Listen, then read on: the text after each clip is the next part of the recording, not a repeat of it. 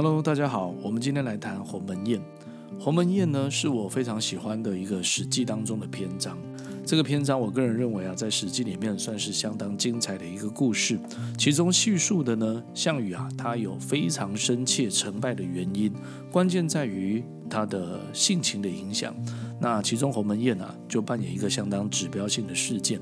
那我们知道呢，鸿门宴来到今天已经变成了一个借代法。我们今天讲，哎哎，老板请吃饭，对不对？某某人请你吃饭，哎，这该不会是一场鸿门宴吧？所以，我们今天讲宴无好会啊，或者是这个别有用心、别有这个企图的，我们常用鸿门宴来代称，因为其中就引出了一个呃相当著名的刺客事件，叫做项庄舞剑，意在沛公。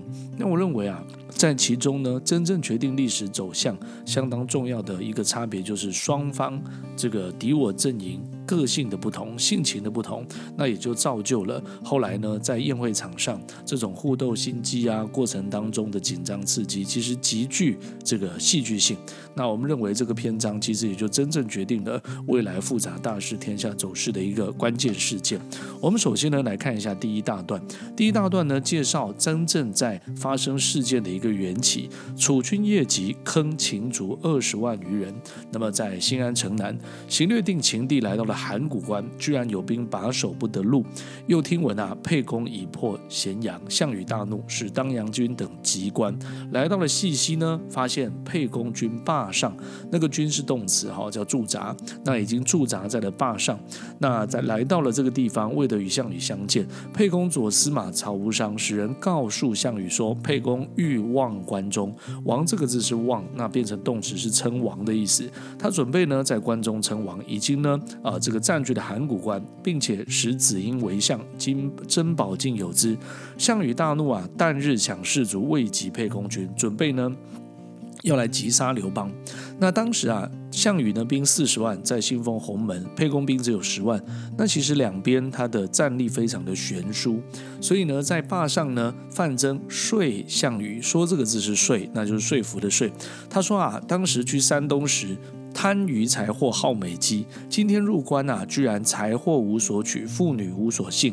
为什么特别用“幸”这个字？我们今天讲帝王的灵性，帝王的宠幸，特别讲性，所以这个幸绝对不是幸运哦，因为是代表的是一种啊、由高而而低，好居高临下的一种地位。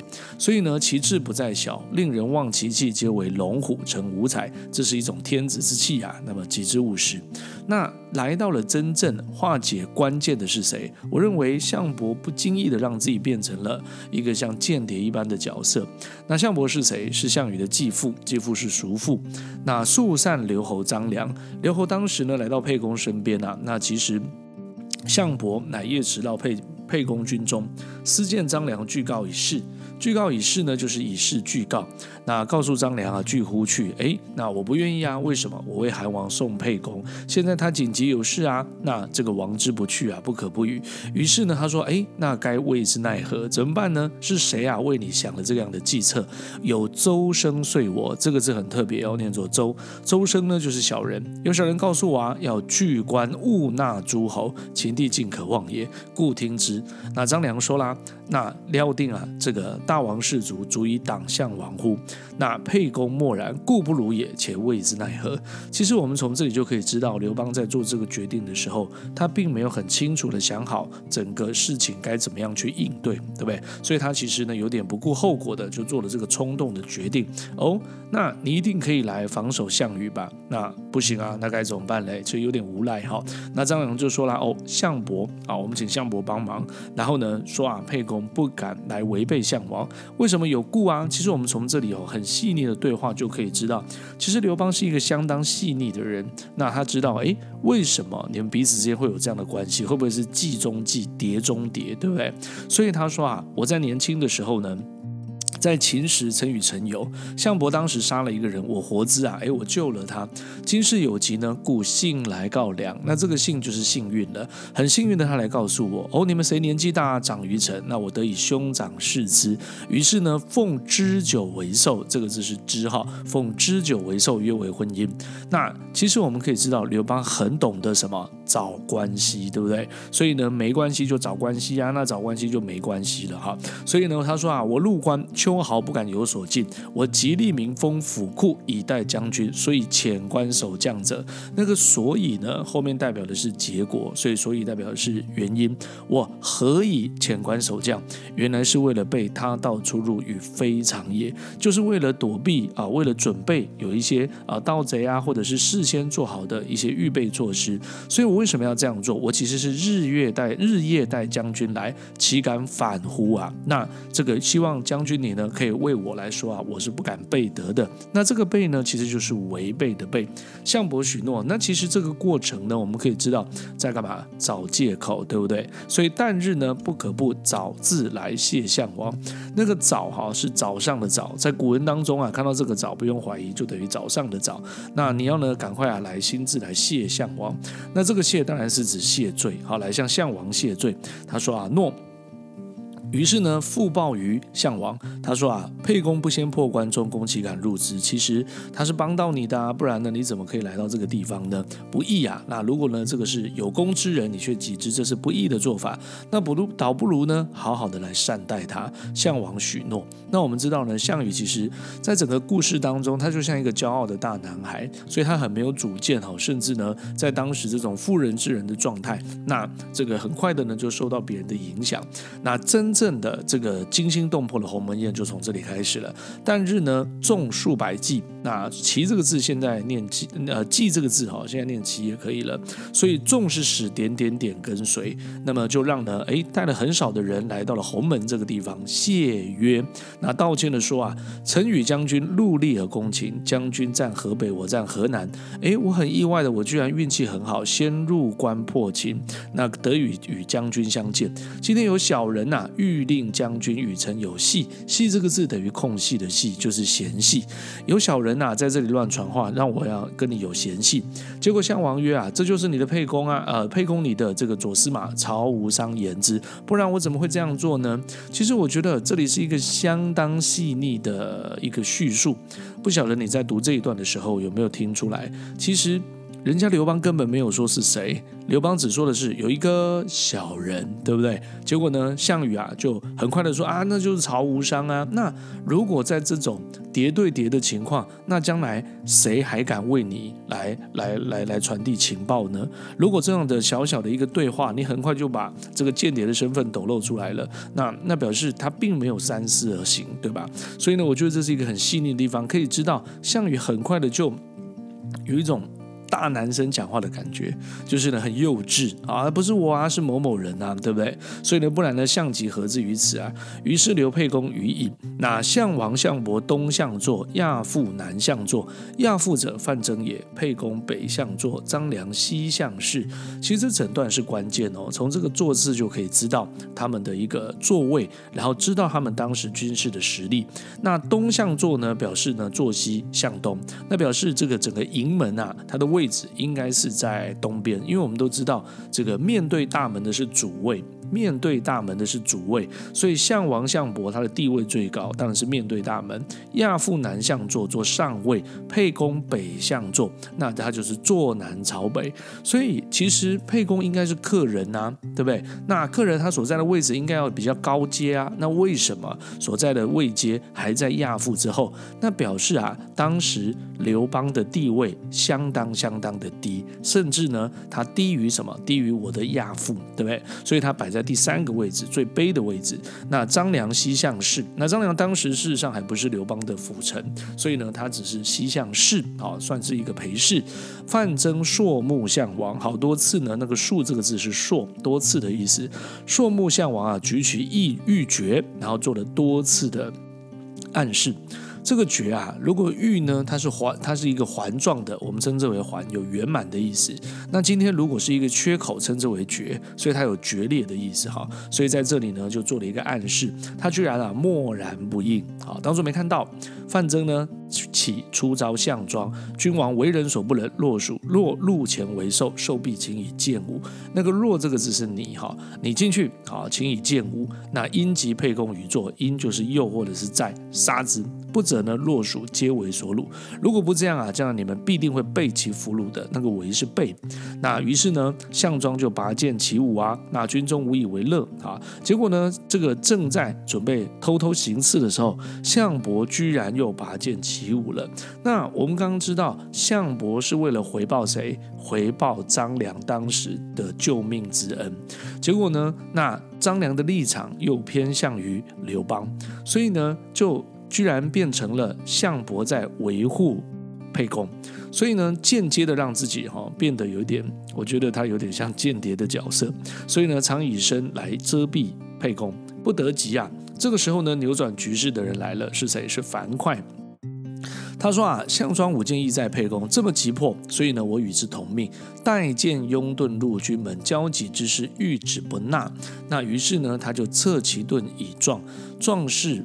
立刻呢，呃，这个卫士扑倒。那我们知道呢，他西向立，啊站在张良的身边。西向立瞠目怒视项王，瞠这个字就是愤怒的，瞪大眼睛的看着项王，头发上紫，目眥尽裂。我觉得这一段叙述很精彩，眼睛呢都好像快要炸出火来了。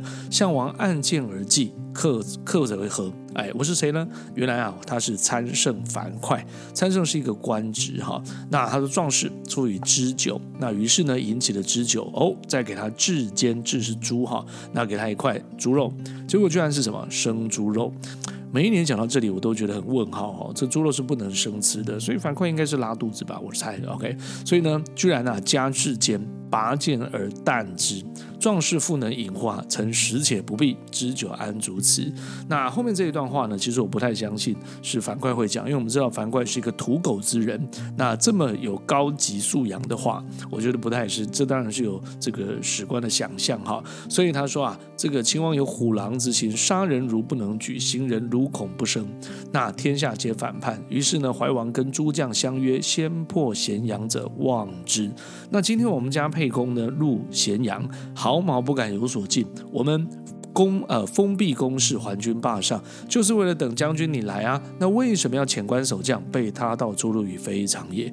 你有没有觉得这个口供很合理？所以他们早就串供了，对不对？讲法都完全一样。劳苦功高有志于此，你没有封侯之赏，你还听细说，细说就是邪说，还准备来诛杀有功之人。你这样的做法是亡秦之序耳，我切为大王所不取。在项羽还没回答之后呢，从良而坐。那接下来就关键了哈，所以呢，樊哙呢已经暂时停止了这样的刺杀行动。哇，这个刘邦呢要出大绝了，我要棒赛哦，我要棒赛，对不对？所以呢，这个弃如厕。因遭樊哙而出，诶，为什么要找樊哙一起去大便？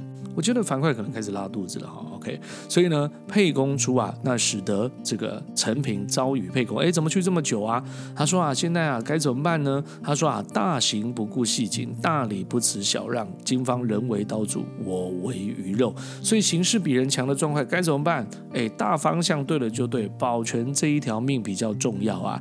那于是呢，乃令张良留下。我真的觉得张良太衰了。为什么要留张良？你把张良留下来，干人家屁事，对不对？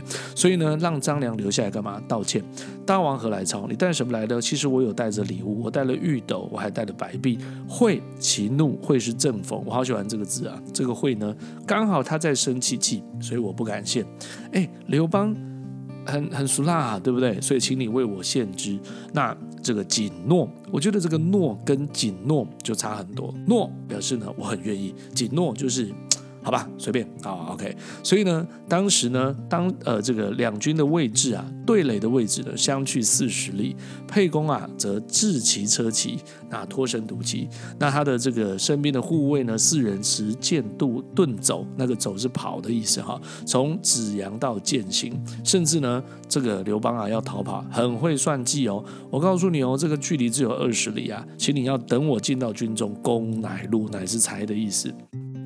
那结果呢？沛公不胜杯少不能辞啊！哎，他不胜酒力啊，已经喝醉了哈，所以派我留下了礼物送给大王足下，而且玉斗呢要给大将军足下。哎，人呢？那么听说啊，你准备督过之，那个督就是究责，好，你准备要为他究责，好，这个来来处分他。那脱身独起啊，你刚刚不督他啊，现在想督也没得督了。